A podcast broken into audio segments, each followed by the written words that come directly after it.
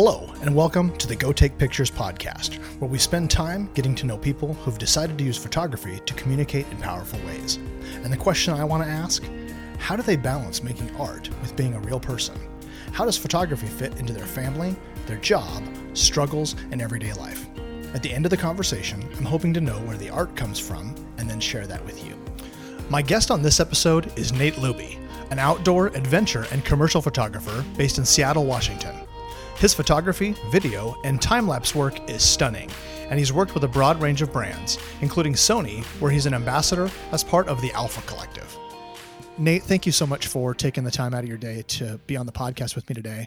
Um, I have been a big fan of your work for quite a while. Um, I think I first I first saw your work in the Sony Images group on Facebook, um, just uh, you know probably two or three years ago, and when I got got started with this podcast and thinking about who I wanted to have on, you're one of the first piece, first people that came to mind. Awesome. Well, thanks for having me. It's great to be here.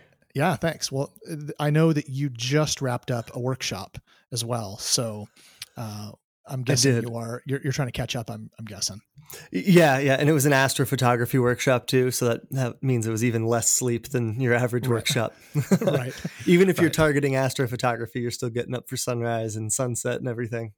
Yeah, yeah. It's it's you kind of really can't escape that stuff is what it comes down to. Uh, totally. And especially out here in the Cascades, everything's so beautiful. It'd be silly to sleep in even if you're tired. yeah. Now, you are where are you located currently? I live in Seattle. Okay, that's kind of what I thought. Um, I know that you have some you are you originally from Colorado? I am. Yeah. I uh, okay. I grew up in Colorado in a small mountain town outside of Denver. Cool. I kind of sometimes I get confused. I you're posting stuff and you're talking about Seattle as home, but then I remember some stuff you've posted about Colorado, and I kind of I kind of mix. And I, I'd never I've never really solidified in my mind where you live. So that's fair. I mean, that's probably partially my fault because I'm not sure exactly how I identify either. Because I I live in Seattle, but Colorado still feels like home. I'm a Colorado boy, you, you, know, go. in my there soul. So I like it. Yeah. Cool. Well, if you wouldn't mind, tell us a little bit about yourself um, for for listeners who may not know who you are already. Sure. Yeah. So uh, my name's Nate Luebbe. I go by Nate in the Wild around the internet, and I uh, I just kind of fancy myself an outdoor photographer. I struggle a little bit to narrow myself down specifically to landscapes or travel, adventure, wildlife, what have you, because I just really, you know, I'm, I'm doing it because I want to be outside. I like nothing more than being somewhere beautiful during beautiful lighting. And uh, if I can use my camera to pay the bills while that happens, then that's what I want to do. So I kind of just call myself an outdoor photographer. Yeah, that's great. That's great. Um, and then, and you, like you said, based in Seattle. Yes. Um, at this point. Um, so I, and I actually just, it literally came to my mind. I think I may have actually heard of you before all of that for a photo that is completely unrelated to outdoor landscape stuff. I I think, and correct me if I'm wrong here. You took a photo of Nate Snell, the owner of Pips Donuts. I did. Yep. Yep. Okay. That's funny. Yeah, I have done a bunch of work for Nate. Um, oh, here cool. In, here in Portland, but um, sure. I did a I did a, a commercial kind of lifestyle a day in the life of the of the donut shop like three years ago, something like that. Oh, cool. They, they, basically let me be behind the scenes for like half of a day, and uh, it was it was awesome. It was fantastic, and then I ended up getting free donuts for a long time after that because oh, the employees that's the, that's they all the recognized stuff.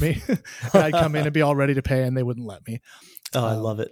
But I remember seeing there was one of the photos that he posted, and and I saw your name on there, and I, so I went and looked you up. So I think that might actually be the first time I ever came across. Uh, yeah, one of my first yeah. like full assignments uh, when I quit my day job to become a photographer was with a, a, travel guide called Dirt Road Travels, and oh yeah, we did a full um, tour, I should say, all the way from Seattle down to San Diego and hit basically every single town along the coast. And Portland was one of the stops for sure. And Pips was that's awesome, definitely a highlight.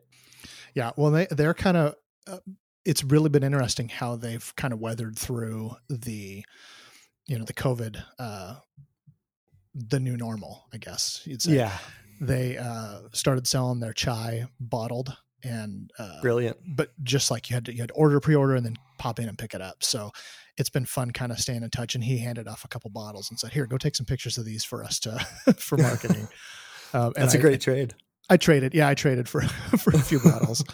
so so anyway, that's completely unrelated. But I just that popped into my head. So I would love to know um, a little bit. I, I know this is a, can be a little cliche, as we kind of talked about before we even started recording. I'd love to know a little bit more about how you got started in photography, um, and you can keep it as as as high level view as you want, or you can tell us some fun, interesting fact about yourself that we didn't know. It's up to you. Um, yeah, I'll, i guess I'll keep this one high level. I'm sure we'll get into cool. something a little bit deeper as we go, but it, it really was just as simple as I, you know, I grew up in the mountains. Uh, my dad's an Eagle Scout. I'm an Eagle Scout. Oh, uh, nice. My mom's an avid outdoors woman as well. So it was just always hiking, camping, adventuring outside. It was like the thing we did, not even every right. weekend, but like my parents would come home from work and they'd want to go walk around the block. And so we'd grab the dog and go to the top of the mountain and come back down to get a little exercise. And so I just, I lived that life and always have. And um, yeah, when I went off to college, I found myself, you know, like locked in my room like a dungeon for 12 hours studying right. and you know the classic college lifestyle. You eat oh yeah. 400 pizza rolls over the course of a week and that's the only food you've had. And so i was like oh man i got to get back outside. And uh, you know as cameras uh, camera phones started getting a little better i mm-hmm. realized these adventures were even more enjoyable when i found a way to document them a little bit. And as the cameras got better my photos got better and i got just kind of addicted to that. And uh, that was it that was all that it took. yeah, I, no, I found an enjoyment in trying to take better photos, and I guess that's how we all end up here, right? Right, right. No, that's. I think I have my my beginnings in photography are I'm very similar. I I grew up shooting film, but then I kind of abandoned photography for a few years, and then I got my hands on the iPhone four, and mm. I was um, I was bike commuting at the time, and so I was day and I was at the ends of the day in in sunrise, sunset. I started taking pictures, and then I remembered I was like, oh yeah, I used to have a real camera. So I went out and bought a real camera, and that was what got me into it. Was That'll uh, do it. As soon yeah, as you see yeah. that bokeh, you're you're set. exactly. Yeah, I think yep. it was one of those where I I picked it up. It was it was a Sony Nex 5N, so like one of the first. Uh, yeah, one of the first E mount cameras and I bought it with the kit lens and then I promptly went out and bought a 50 and I was hooked. I was yep. hooked. So yeah, that's kind of how I got into it. Nice. Um, That'll happen. I remember when I was shooting with my phone cameras, was, I don't know, an iPhone maybe four or five also. And my girlfriend had like a Nikon 3200 or whatever it was right. at the time. Not not a nice camera, but in my mind, I was like, she has a professional camera. and she uh, she wouldn't let me touch it. She was like so protective of it that she wouldn't let me touch it. And I was like, fine. So I went out and bought myself a little Olympus. And yeah, yeah, that's the uh, the Nikon those those thirty two hundred. That's like the Costco special. Yeah, totally, totally. Right. But it, you know, it it looks it's like the Rebel T5 or T3i. It looks like a DSLR. I mean, it oh, is yeah. a DSLR, but it, if you if you don't know anything about them, you're like that is a 1DX Mark III. It like looks it looks so amazing. Yeah, yeah. No, I love it. What's um did you ever have you spent much time shooting like a traditional DSLR? Or, or uh, did you like jump right into well no, like um like that like that Nikon I didn't actually. So when I went out to get my first like real camera, I uh I'm I'm an obsessive researcher, I should suppose I should say. Uh, this sure. is my second time that I've turned a hobby into a career and I'm only in my like early 30s. So okay. I have a really bad habit of getting obsessed with something and reading way too much over the course of like a year. So I uh when I was going to buy myself a real camera, I ended up going with Olympus. I bought the OMD EM5 mm-hmm.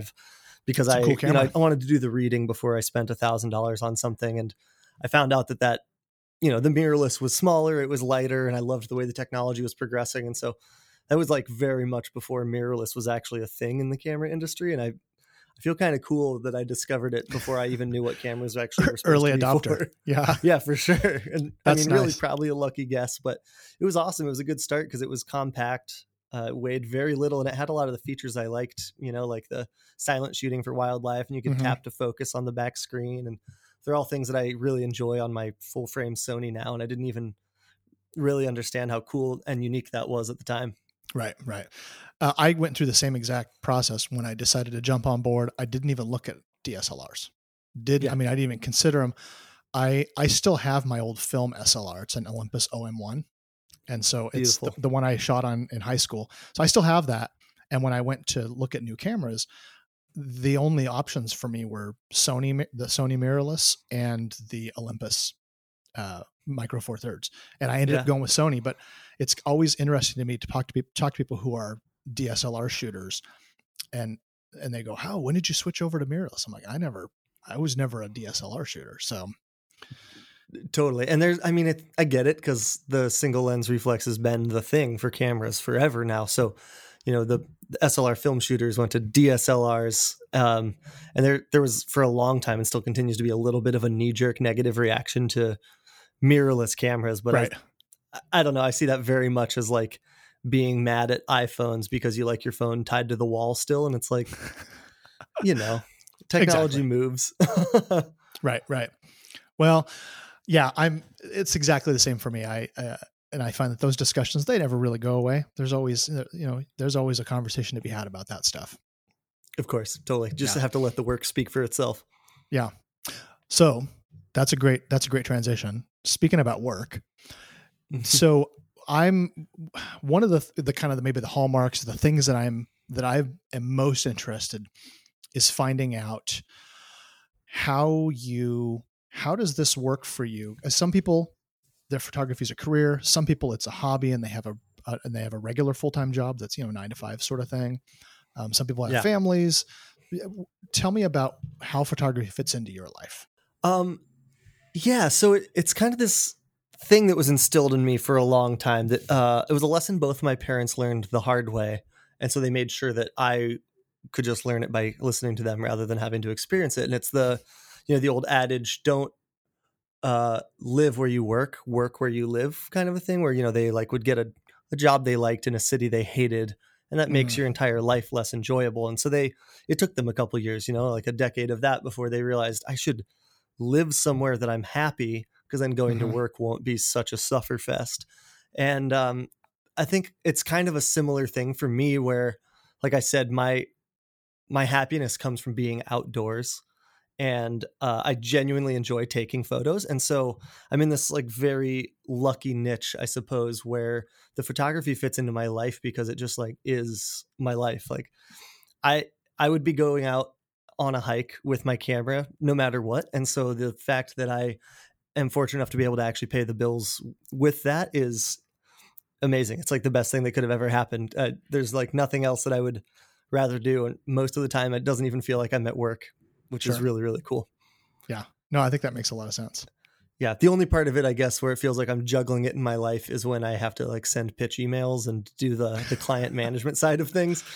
Business. The, yeah, yeah. There's yeah. there's a little bit of it that's a desk job. I can't argue with that. But even the editing, I like. You know, I've always had a little bit of an artistic side, so sitting at the computer, pushing around brushes in Lightroom doesn't even feel a lot like work, to be honest. Yeah, that's great. So at this point, your this photography, the the adventure photography stuff that you're doing, that is your full time job. Yes. Mm-hmm. Okay. I'm not. I mean, I knew that already, but I. it's always always great to kind of get a feel for that. I think one of the things that people are always, you know, we see the title of "Hey, I'm full time photographer," and I think people have a an idea about what that looks like. And you mentioned sure. a little bit about the business side of things, but how much of your time are you spending actively out shooting and how much of it is is at home doing business stuff yeah um i mean i would say m- the majority of it is business it's kind of hard i guess to like say for sure so like last right. year 2019 i have to use 2019 as an example because this year is i'm going to pretend it didn't happen like five years from now there was no 2020 so anyhow right. um so for like 2019 i guess um i always have this bad habit of like the winter months being very very slow um and so January rolled around, bank account wasn't looking great, and I spent like all of January sending pitch emails and a lot of February too. And uh, I'm I'm a pretty driven person when I need to be, and so you know, not even just eight hours a day. I was probably doing sixty or seventy hours a week of like researching companies, coming up with project ideas, sending emails, and uh, all of January and February was that. Uh, you know, I was like still going out and shooting for fun a little bit, but I wasn't really working a ton except for uh, a single like two week long workshop I had in February. Sure. But then once the momentum is going, and that's the cool thing about pitching is that there's like a kind of an echo where you you do the work and then a month or two later you get the projects. And so once let's say we got into like April and I was starting to do the field work, it was probably like, you know, 50% of the time in the field, 30% editing or whatever. And then, mm. well, let's maybe combine that. Like, let's say like 70% was field and editing, and then the remaining 30 was emails. And then by the time we got into May, June, July, I, uh, those three months continuously, I was out, um, only working, didn't have time for any emails. Right. And then there was kind of the rebound on the far side of that when like August, September rolled around and I was like, uh oh, time to email again. So right. I'd say it's like a pretty even split. And that's one of my my goals moving forward is to not have that like slingshot effect where I uh, send a month worth of emails and then I'm out in the field for a month. I want to try and find a more consistent rhythm. And my goal was for 2020, but uh, I've spent a lot more time in front of the computer this year than I intended. Yeah. Well, and I think I have found that I've had a lot more emails bounce back because people don't work there anymore this year. Yes. Yeah. A lot of that's the if you've connections. been your experience, but that's absolutely. Yeah. A lot of the marketing connections I had are uh, either furloughed or just gone entirely. It kind of feels like starting over, which is a little bit stressful. Yeah. Yeah. I'm, I'm kind of in the same boat. I think, um, are you finding that this year, are you, are you taking any different kinds of work that you didn't in the past? Or are you pretty um, much sticking to I'm sticking to what I uh, did. That's actually something that's always sort of been a philosophy of mine, and I know that it doesn't. It's not always possible for everybody, but um, I I kind of like refuse to shoot weddings or like events and stuff. It just it doesn't interest me. That isn't sure. that isn't a photography style that I'm interested in. So I would almost rather go get a job as like a bartender. Um, sure. So I'm I'm fortunate I had some savings banked from last year uh, I qualified for the unemployment benefits, and so I've been I've been fortunate to just not work when there isn't work this year, and then mm-hmm. reach out for projects that actually do fit my style. I've I've flexed that a little bit. I've made some like sponsored posts on Instagram that I maybe normally yeah. wouldn't, but those aren't a ton of work, and they, I don't feel like they necessarily like compromise my artistic integrity quite as much sure. as if I, you know, started doing like engagement photo shoots down at Gasworks Park or something. Yeah, yeah well, it's, it's interesting to hear you say. It. So I, I'm an ex banker. So I spent years as a in wealth management and um, mostly working with wealthier clients, so investments sure. and that sort of thing. So I kind of knew all the ways to finagle every all the aid stuff that came up. Nice. So I'm I'm a little bit in the same boat, but I'm also I found myself not as I generally have always said I don't shoot um, weddings, babies, or families, and. Yes uh, last week I had a a headshot session where she also brought her two year old toddler and we did family. So we did a headshot and then we did uh, her with her, you know, little family shot.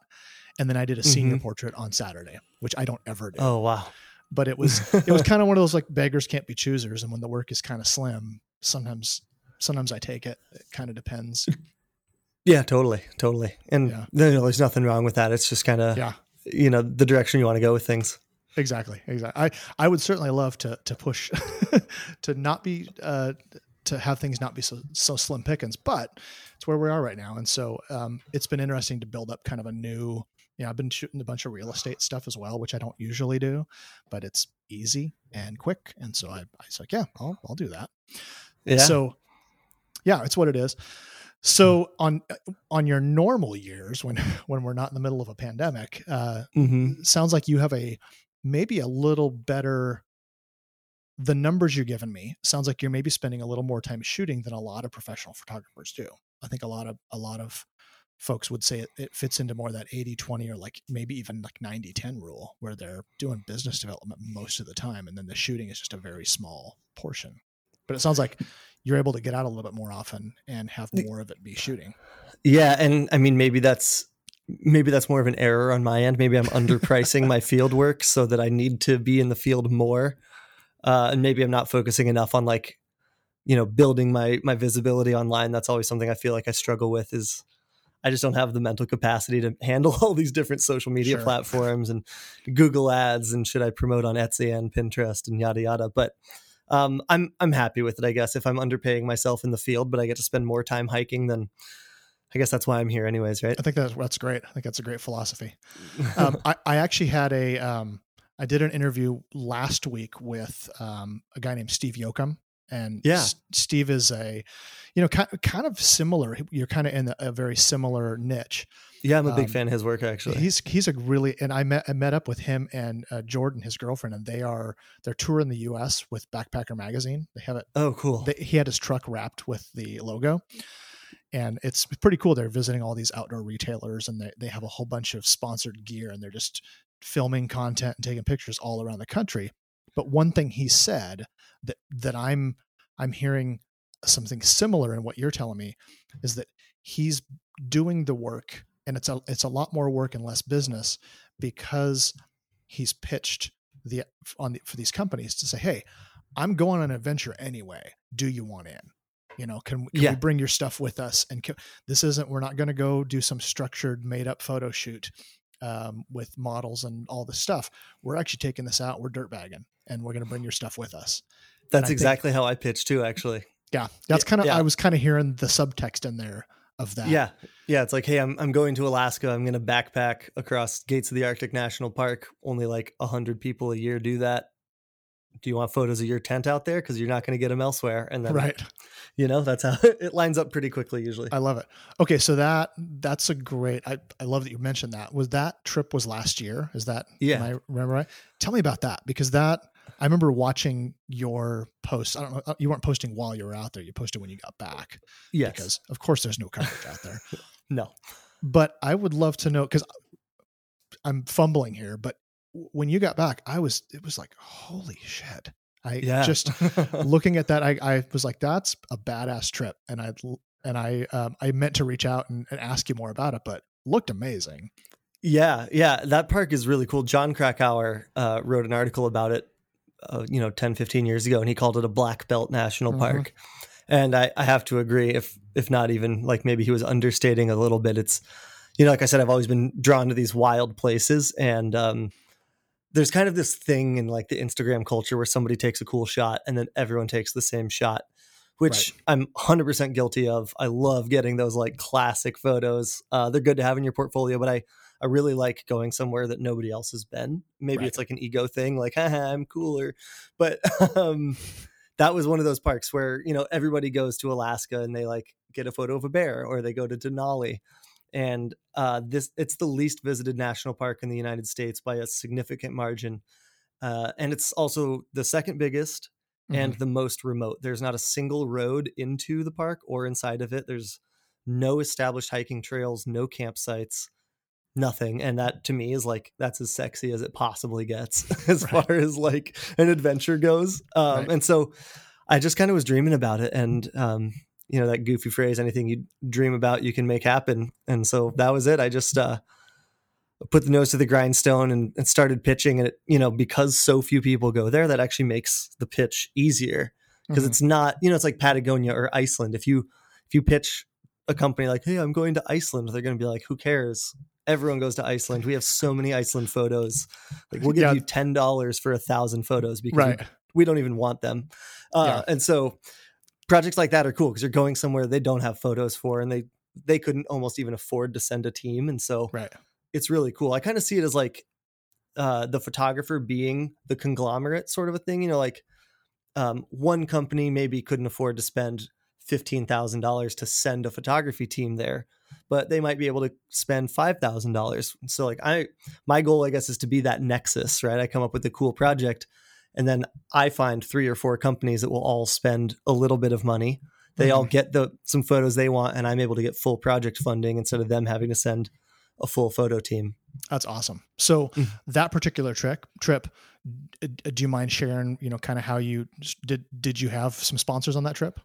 Yeah. So um, the primary sponsor for that was Stanley. Um, you know, they make the Mm, coolers and the course. thermoses and stuff here in Seattle. Um, yeah. And so th- I just kind of approached them in general, like just, hey, I love your stuff. My dad has one of the thermoses he bought in like 1972, and we still Back in use it. day. Exactly. Yeah. And so I sent them a photo of me when I was like three years old with that thermos, and then a photo of me at age 30 with the same thermos. And I was like, That's awesome. you know, I'm I'm not just like BSing you. I love this thing. Obviously, I know it's durable. I would love to work with you. And um, I was very lucky. I guess the social media manager at Stanley, her husband, followed me on Instagram. And when she got There that email, he was like, "You hire that man." which is great. They're not always that easy. So I went into Yeah, the yeah. office. We had a in person meeting. We chatted, and she was picking my brain about stuff I had coming up. And I was like, "Yeah, and I've I've been wanting to go to Alaska. There's this this place, Gates of the Arctic, really hard to get to." And she's like, "Great, that's the one. We want that." And I and then you're not- like, oh crap, I have to carry Stanley stuff in there with me. "Yeah, but, ah, strong back and a weak mind. I'll carry anything if it pays the bills." You know, I love it. I love it. um, but yeah, it was funny because it was really just that was as far as the idea was developed. I was like, "Oh, I want to go to this place," and then I said it in a business meeting, and they said yes, and I was like, "Oh, now I have to actually plan this." Right. So, I got to go there. but that's yeah. I mean, that was cool though. They uh, they offered me enough money that the project was feasible right then, which is really cool. Like they could have done it. That could have been the whole project. But I was like, okay, well let's let's make this more exciting. And so I, I partnered up with Eddie Bauer a little Mhm. bit, and then um, the Outbound.com. I'm an editor there, which is really cool. So I get kind of free license for publishing, and they have a Sure. huge viewership, massive email list, which gives you the publishing credibility beyond my own Instagram. And so we partnered up with a couple other brands and uh, some tourism boards like Explore Fairbanks. Mm, Um, yeah. And then we actually spent an entire month in Alaska. Um, we went to three different national parks, road tripped around the state, and the whole the whole project as itself was kind of fun because there was like five or six different clients for various segments of the trip, and Right. everything was kind of broken up. But yeah, that's how it all came to be. That's amazing. So when you go on a trip like that, where you are basically completely off the grid for Yeah. at least a portion of it, tell me about how you deal with that from a technological standpoint. Because Sure. we we both we both know that these camera batteries take a lot of juice, and then of Mhm. course you have cards that you're filling up, and you're I'm guessing you're shooting video, you're shooting stills. How do you Yeah. how do you balance all that stuff? How do you make it work? Um, I I just bring some extras. The cool thing about the Sony cameras is that you can charge them through uh, the multi-port in the side, and so I bring like an Anker. They what is it called? The Power Core or something like one of those external batteries. Yeah. Um, because that can charge your camera 15 times, Okay. and it doesn't weigh the same amount as 15 individual Sony batteries, right. which is really just because there's less packaging around the actual like energy storing part Right. of it. Right. Um, so so I do that. I bring an external power source. I bring a bunch of extra cards because you definitely aren't going to want to be like sorting and deleting photos while you're out there. right. um, I've thought about like bringing a solar panel or something to charge, but I really think it would. It's probably lighter weight to just bring an external battery. It only weighs maybe one pound for twenty thousand milliamp hours, which is like I don't know, thirteen extra Yeah. Sony batteries. So I've, I've read that people kind of say like, "Hey, the solar panel doesn't have a very good. Uh, it's not very economic. Or not economic. It's not very efficient from a weight standpoint. That yeah, you're, you're better off just bringing an extra big battery. Yeah, yeah, and I, I wish it was. It would be really cool if you could like charge your batteries while you're walking in the sun, but it, I don't think the technology's there yet. It will be eventually, but um, yeah, that's that's pretty much it. I just bring a little extra, um, you know, battery power, and then try to be smart about it. I, you know, I love time lapses, and uh, usually if I'm like going out for just one day, I'll I'll just like go hog wild on photos and videos. But you try to be a little more Yeah, restrained when you're in a place like that because if you if you fill a card on day five out of eight you're going to be you're going to be pretty sad if you don't have the ability to take any other photos yeah, yeah. Like, what do I do now? yeah the biggest struggle for me i think is what gear to, to take because um, for me like i'm not going to bring my 16 to 35 24 to 70 70 to 200 and a 100 to 400 um, you know if you have to carry it on your back across mountains for that long so that's always my struggle and i don't really have a good answer for it but i usually will end up bringing like just the 16 to 35 and the 70 to 200 Mhm. and i can kind of crop between the the 35 and the 70 if i need to close that gap and- Sure, yeah no, that makes sense. So, speaking of uh, the gear, there, I didn't mention it here at the beginning, and you didn't either. But you have a relationship with Sony as well. Yes, I'm a I'm a member of the Sony Alpha Imaging Collective, which is super fun. It's uh it's a group of some of the best photographers in the country, and I, every time I meet the the crew and get to hang out with everybody, I'm honored that somehow I'm on that list. Yeah, well, it seems like that's been a. It seems like it's been a really good a, a good partnership for you. Yeah, I, I mean that's probably like the single best thing that's ever happened for my career, and uh, I, in retrospect, I mean I knew it at the time, but in retrospect, I, I wasn't qualified when they chose me. So maybe they like dr- drafted based on potential. I I kind of liken it to like getting drafted by the Yankees right out of high school, I definitely wasn't quite ready for the big leagues. Sure. But they they saw something in me and and pulled me onto the team, and it catapulted me to a different level for sure. Sure. Well, that that's that's cool. I think um, I will say I think you were qualified. be, be, and and I say this because I think a lot of times, whether it be for you know any kind of artistic career, a lot of times, you know, there's that phrase of "fake it till you make it," and Mhm. That's kind of a uh, you know it's it's a little a little trite and it's a you know it gets overused, but in a lot of ways, nobody's ever really ready un- until you until you land in the middle of it and you kind of go, okay, I'll figure this out. And I Yeah, I've had so many times in my career where I, somebody said, "Hey, can you shoot this?" and I'm like, "Yeah," and then I immediately I jump on Google to figure out how to do it. yep, absolutely. Yeah. like literally, if can I can we put a model in here and shoot it with this in the background and make this? And you go, uh, "Yeah, I can make that happen." And then you Yeah. get home and you're like, oh, I got Get- some reading to do. "Get the lights out, go outside, experiment with yeah, yeah, to see if you can pull it off."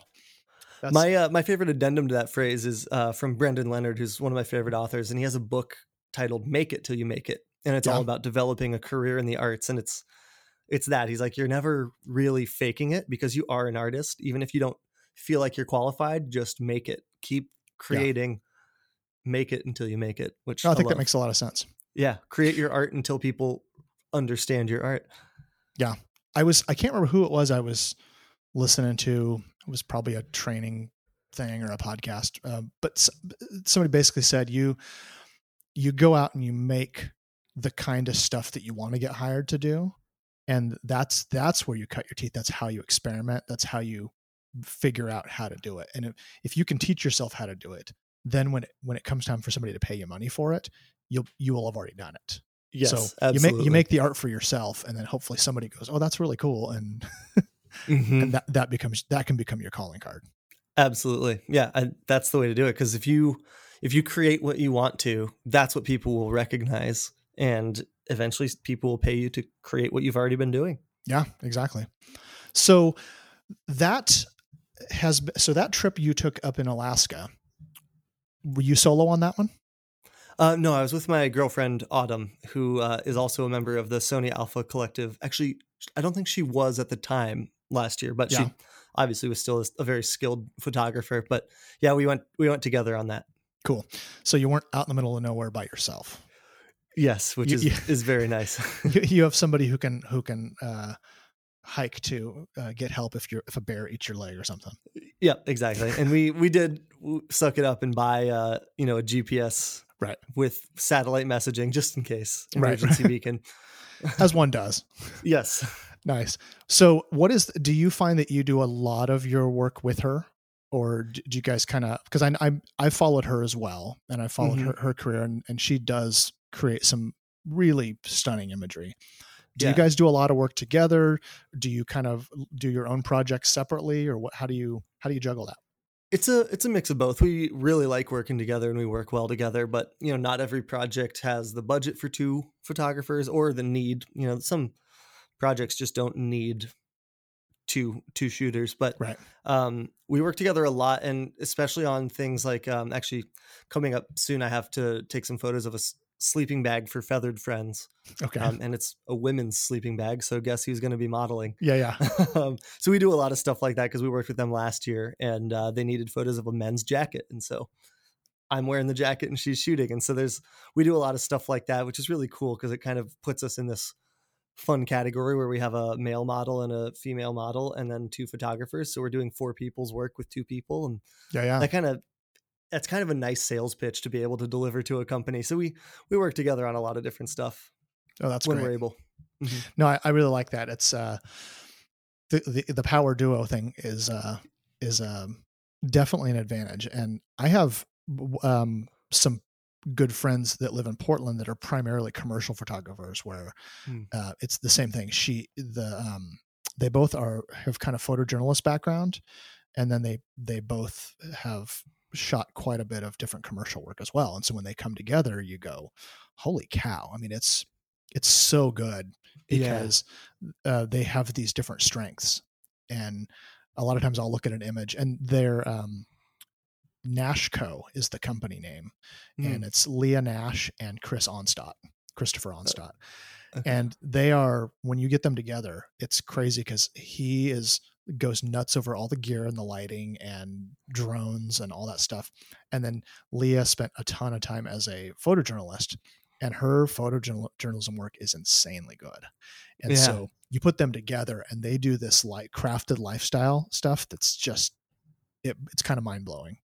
I love And- that. Yeah, you have to play off each other's strengths and and Yeah. sort of support each other's weaknesses. And but that's yeah, that's cool. I would never claim to be a perfect photographer, and I I love having somebody else there to kind of fill in those gaps and Yeah. catch what I missed.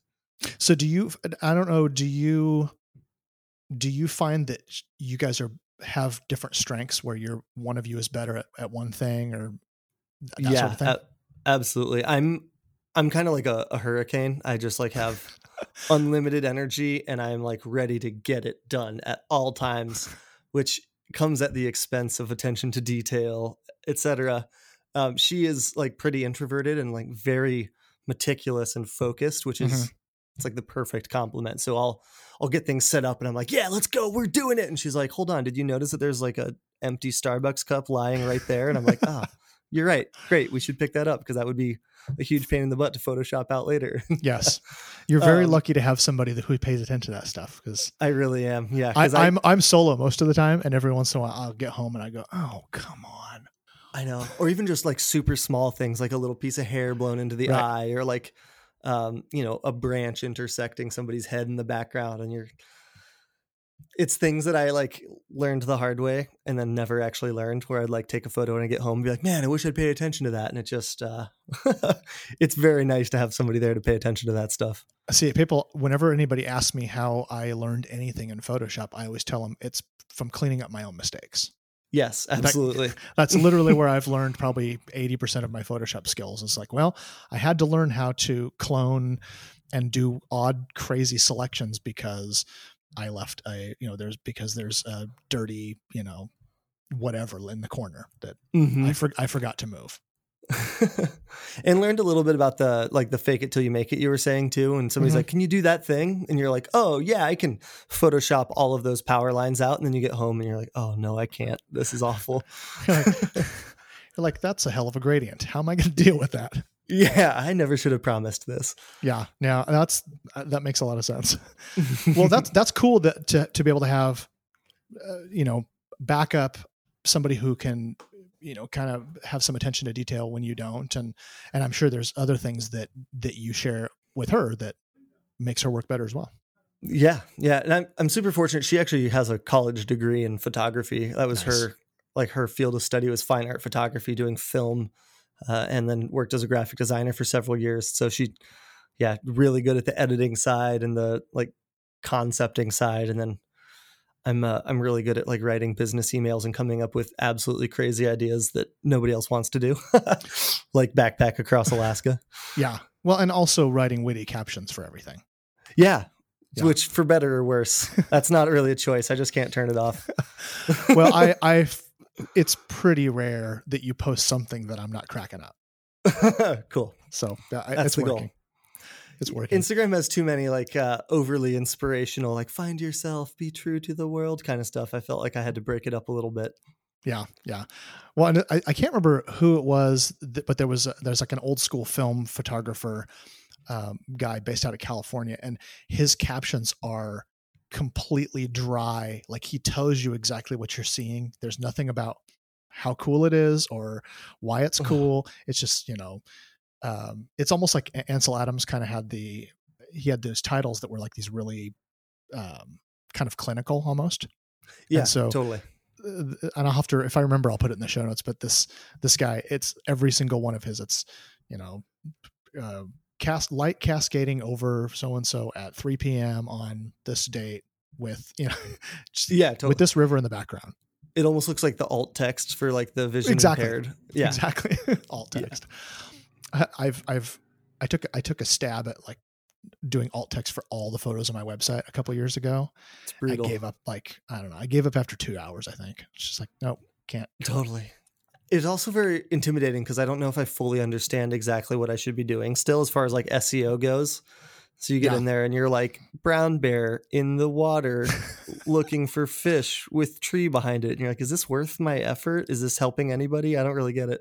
Right. No, uh, that's exactly it. You you uh, SEO is one of those weird, you know, kind of black box sort of things that people people will hire. You can hire people to do that for you because it's always changing and it's a little bit weird and vague. Mm-hmm. I think I think that's what it comes down to. Yeah, absolutely. I was lucky enough to get to sit in on a, a conversation with Brian Smith, who's a Sony artisan, talking about SEO, and his his SEO is perfect. I mean, you Google basically anything related to cameras, he's going to be on the front page. Um, Yep. And it turns out that yeah, it's just an obnoxious amount of effort, and Right. he has like a team of people doing it, and he's brilliantly good at it. But I think part of why he's so good at it is because he can afford to not do all of the meticulous data entry himself. Yeah, yeah. There's uh I find that every time I'm looking for something in the Sony menus, he he always pops up when I go to look for you know, Yep. how do I change the, you know, I, I can't even think about what it is, but I think the first time I got a camera that allowed me to set the minimum and a maximum ISO, like that's the kind of question you go, how do I set maximum ISO on a Sony A7R3? yeah. And he's the first result. Yeah, it's it's pretty impressive. He has just a plethora of articles, like just stuff. Everything's on his website, and it's all perfectly categorized, and Google knows where every single page is. Yeah. that's the dream. Yeah. Well, and he's also got the the comments section are expansive in almost every post of his, and Yeah. he's in there answering everybody. Yeah, So pretty impressive. yeah, pretty impressive. So you mentioned this love of the outdoors. You talk, you've Mhm. talked about these this crazy backpacking trip that you that you went on this last year, and the brand partnerships that you did for that. I'm curious about what what photography does for you, and you know, kind of. I think people there's there's art, right? There's there's an art part of it. There's a commerce part of of of this for you because you're you know because it's a career Sure. where does that fit in for you in in terms of your emotions and your personal development you know if, if you just had to no no more photography just tomorrow it's over like what Okay. what get what hole would be left what is it Like- doing what is it doing for you Yeah, I mean, I guess that would have to be like cameras cease to exist in this Yeah. universe. Because even if I like was no longer employed as a photographer, I would still go out and take photos. So we'll have to Yeah. just pretend like cameras don't exist. cameras now. don't exist Um, there we go that's a good that- hypothetical yeah, that would be that would be kind of tough, I guess, because for me, it's like part of the living in the moment and then reliving that. That's like part of my memory of an amazing experience, right? Like when I'm up on a mountaintop watching sunset, for example, the camera is like actually part of how and why I enjoy that experience. You know, a lot of people like put your camera down and live in the moment, and for me, it's it's almost the opposite. You know, and uh, I feel like I see that every time I go out because you'll go to like let's say tunnel view in Yosemite. I'll get there an hour, hour and a half before sunset, and I'll set my camera up. And as the light changes, I'm watching that shadow move down the valley and move up the the giant granite face of El Cap and then over to Half Dome. And I'm watching the sky turn into those purples and pinks. And I'll I'll take some wide photos and I'll put on my 7200 and I'll take some really tight photos of the waterfall and some close-ups of the climbers on El Cap. And then I'll watch the way that like the mist settles down on the trees below in the valley. And then all of a sudden it's two hours after sunset right and the stars come out. And I've been there for three hours looking at every square inch. And I feel like I could go home and paint that valley from memory because I didn't just look at it, I like dissected it and absorbed it. Um, and in that time where I'm standing there, 2,000 people will park, walk to the edge for five minutes, snap an iPhone photo, and then leave. Um, so for me, I guess that's like, that's what it does is Yeah. it is part of how I like digest something as magnificent as watching a sunset in Yosemite. It's not something that I feel like our tiny human brains can just take in instantaneously. It's so grand and there's so many tiny details working together that we don't fully you know appreciate I guess instantaneously. And so for me photography is a way to like slow myself down and like I said I'm a hurricane so it like it, it slows me down and like causes me to really get absorbed. So I'm not really sure, I guess, if uh, if cameras ceased to exist, I would like to think I would still go out there and stare at things like that, but maybe I wouldn't have the opportunity to zoom way in Yeah. and then relive that experience later. Yeah. No, that's actually uh, that's a great answer. Um, I didn't even know what I was asking necessarily, but that's it. It spurred you in a certain direction. It sounds like that photography causes you. To, you mentioned slowing down, but it sounds like it also increases the way you perceive what you're seeing.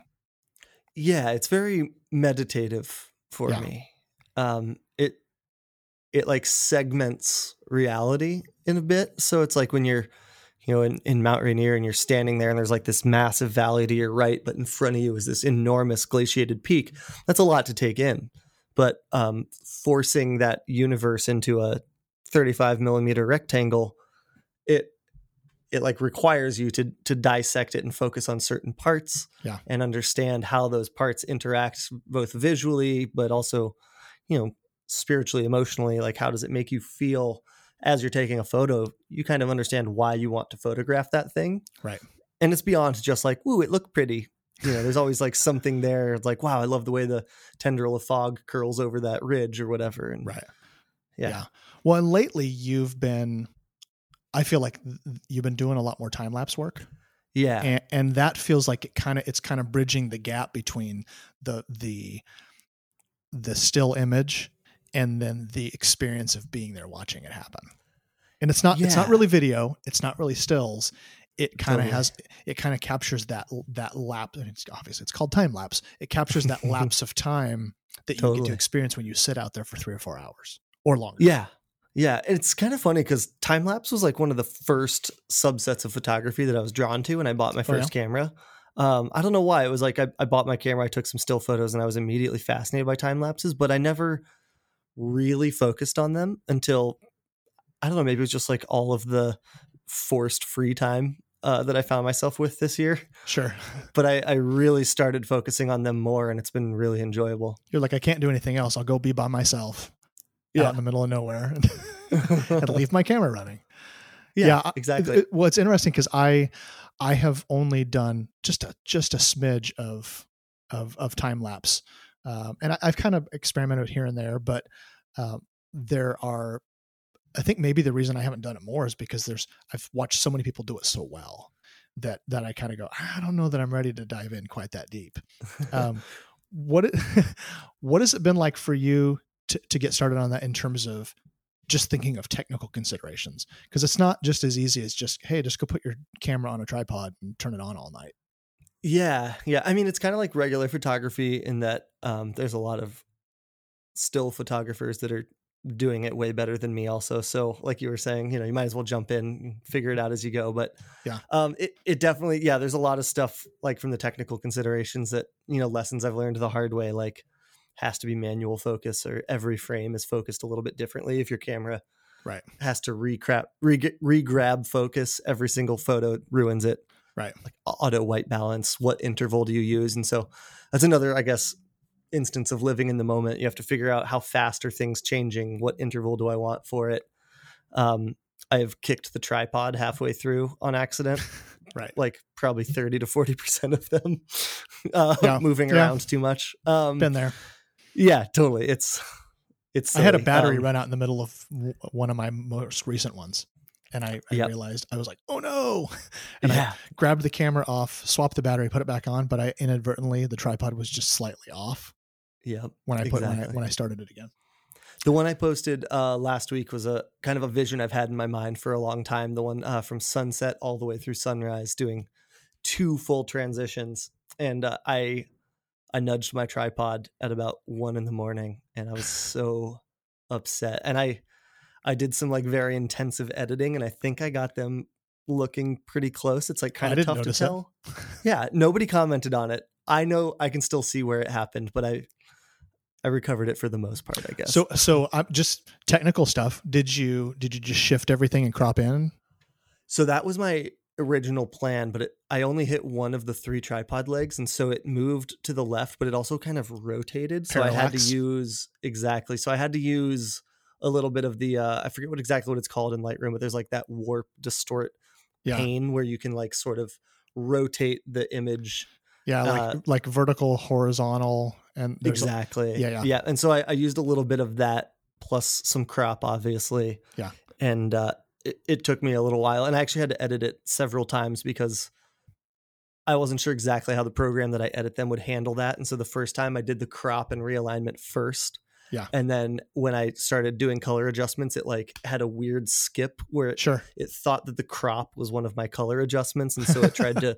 gradually apply it to every image and so it Oh yeah, and so I had to like start over. It took me that's part of it took me like twenty something hours to edit it because I had to do it several times. I I saw you mention that it was many many hours. So hmm do you when you put those time lapses together, Are you- what do you what program are you using for that? I use LR time lapse. Okay, okay. Mhm. I, I was just um, I have another a different podcast that I'm on with a group of guys, and we were just talking about getting into time lapse, and one of the people was mentioning um, that there's a you can use DaVinci Resolve has has a way to do it, and Yep. I've always put mine together in Photoshop. So I've, Oh, okay. I- so I've been kind of I'm always curious what other people are using. Cool. Yeah, I've I've done some Photoshop ones too.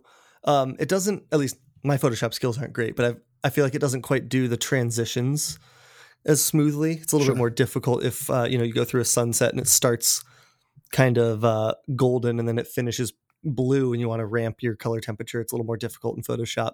Yeah. To my limited knowledge. You have to kind of have it right in Lightroom when you export the photos.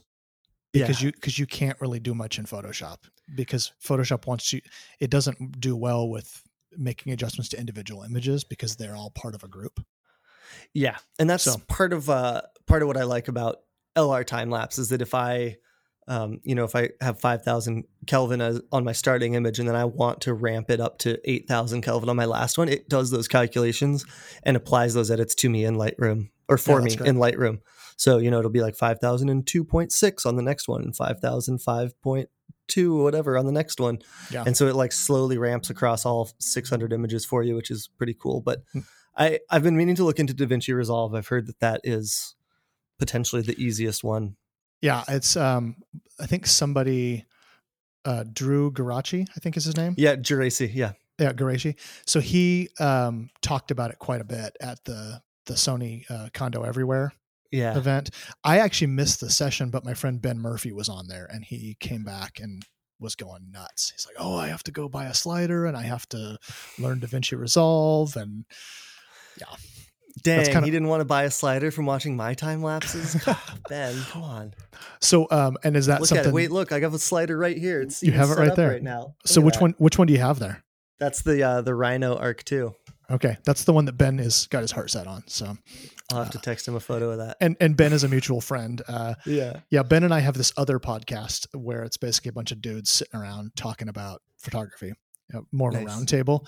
And it's crazy because he, um, we basically just said, Hey, don't let us talk you out of that. Just buy it. But- Yeah, that's the right move. Tell him I'm personally offended that none of my time lapses inspired him, but Drew's did. well, I'll, I'll mention it. I'll mention Okay. it. Okay. so, um, no, that's cool. So definitely using a slider. That's, I was going to ask you that. Um, I, it, I would have guessed it from the, from the time lapse, but, um, people use all kinds of gear behind the scenes that you never know. Yeah, I actually just got the slider in May. So prior to that, any motion you saw was crop motion. I would export like a 6K time lapse and I would crop into 4K and either mean- like slide in or out or left or right. You mean it wasn't you just walking really slowly across the landscape? That is, uh, I actually have done some time lapses like that on assignment. Um, more like hyperlapses, like you Yeah, put yeah. it on a gimbal and you have Yeah. half an hour to get to the end of the city block and you just try to go really slowly and steadily. You're like, So- don't bump me, get out of my way. Oh my gosh, yeah, nerve wracking. I've I've done a little bit of that the hyperlapse stuff, but never with a real camera, just like with the phone. Um, Oh yeah, especially like at events. I don't do a lot of event photography, but um, if you're at an event where there's lots of stuff going on, it's it can be a really cool tool. You stick it up on a tripod and hold it way up in the air, and it works. yeah, totally. I Well, cool. I like doing that. Yeah. So um, we're kind of approaching uh, the end of the hour, and I wanted to, you know, a couple different things before we before we uh, end. The first one is I would love to know um, if you're comfortable sharing, like, just what kind of stuff you have coming up. What's what's coming next this year during this weird year? Do you, do you have anything anything fun to share? Yeah, yeah. Um, next month is the maybe the single biggest project uh, of my life. Like I said, I love to come up with these like crazy harebrained ideas, and then when I'm bored, I'll make them a reality, I guess. And so nice. I um. I, I was speaking at Sony Kando last year. I was having a having a drink with Matt Parnell, who's who's like the I don't know exactly what his job title is, but he's above my pay grade at Sony. And uh, we were talking about photographing the aurora, and I kind of chuckled and I was like, "How cool would it be to photograph the aurora in the aurora?" And then I like dropped my beer on the ground and just stared at the sky for 20 minutes thinking about it. And so that's what I'm going to do. I've actually spent the last year uh, brainstorming how to drink, bring that dream to life and how to make that a reality. So next month I am heading to the Arctic of Alaska uh, in partnership with Sony and we are launching a Sony A7S III to the edge of space to hopefully become the first person ever to uh, get cinema quality footage of the aurora borealis from inside the aurora borealis. Wow, that is so, that's pretty epic. And I don't use yeah, that hope, word. I don't use that word lightly. That's one of those. Uh, that sounds crazy, though. Thanks. Yeah, I mean, if if it succeeds, it will be a career defining moment for me. But there's also a very good likelihood that I drop an A7S3 100 miles vertically into the ocean. So we'll see. There's some gambles. Yeah, yeah. Well, there's nothing quite like uh, putting it out there. This is like uh, calling the pocket, you know, calling the uh, where you're going to shoot yeah. the uh, the eight ball. Yeah, t- totally. It's been kind of a fun project to pitch too because there's no guarantees, and in, if anything, there's more of a likelihood that it doesn't succeed the first try than it does. So it's always funny going to sponsors. Like, if you just give me ten thousand dollars, I might give you something back. Great deal, lo- right? I love it. I love it. Okay, so so here's what I'm curious about. Um, yeah. You're gonna fly it up there on what? Uh, a weather balloon. On a weather balloon. So kind okay. of a yeah, yeah, yeah, sort of like a a high atmospheric um, sounding balloon, like they do for for yeah. research. And so I've I've been speaking with some of the lead scientists at the Geophysical Institute at the University of Alaska at Fairbanks, um, mm-hmm. um, talk doing some atmospheric modeling with them. They pulled a bunch of uh, NASA atmospheric models from the past couple years, um, striated up through the vertical distance that we're going to be covering. Um, it's seasonally dependent and everything. Right. Um, I spoke with the Poker Flats rocket research range. I spoke with their range manager about you know launch regulations and what they expect because they they launch uh, rockets into the Aurora to do not imaging, but they do research with with right. instruments, instrumentation, like spectral. We require a little bit stuff? more. Yeah, exactly. We require a little more stability than that. They're looking for data, and we're looking for like video, and that has different requirements. like, Otherwise, I would don't go too fast. yeah, totally. Uh, the rocket would have been cool, but I don't think we would have gotten the footage we want. It would have just you know been like Whoa. so yeah, exactly. um yeah and i mean like that's been the only thing in my life i have a drawing right next to me of it's like literally the only thing i've been doing which is it's been cool but i'm excited to get it off the ground so to speak yeah. No that's very cool And now have you had a chance to shoot with one of those cameras already i haven't actually I, i'm pretty bummed but um well i'm not i'm not bummed i bought one i'm gonna own one for sure but i I wish I'd seen one. It looks really cool. It's the camera yeah. we've all been dreaming about for the last like two years, right? Yeah, yeah. It's it's one where I I definitely I don't have a my my career what I do for work is a little different, so I don't have a real good use case for it. Um, yeah. Mine's mostly portraits and in good, you know, fairly good lighting. So it's like I really would love to have one for all of the night sky stuff, but I don't really get paid much for that for that kind of work. That's fair. Yeah, yeah. If you don't do any any video or like super low light stuff, it's maybe not the one for you. It's a niche camera, but um, for this, it's it's perfect. They were very excited because it's perfectly in the wheelhouse. Oh, I love it. I think I've I've watched some of the videos, like the um, the one that was uh, Renan Oz, Ozturk and yeah, I am Moonwalk. A, and, I, and I'm pulling a blank. Who who is his partner that he was shooting with? Uh, Taylor. Taylor, yes, Taylor Free Solo.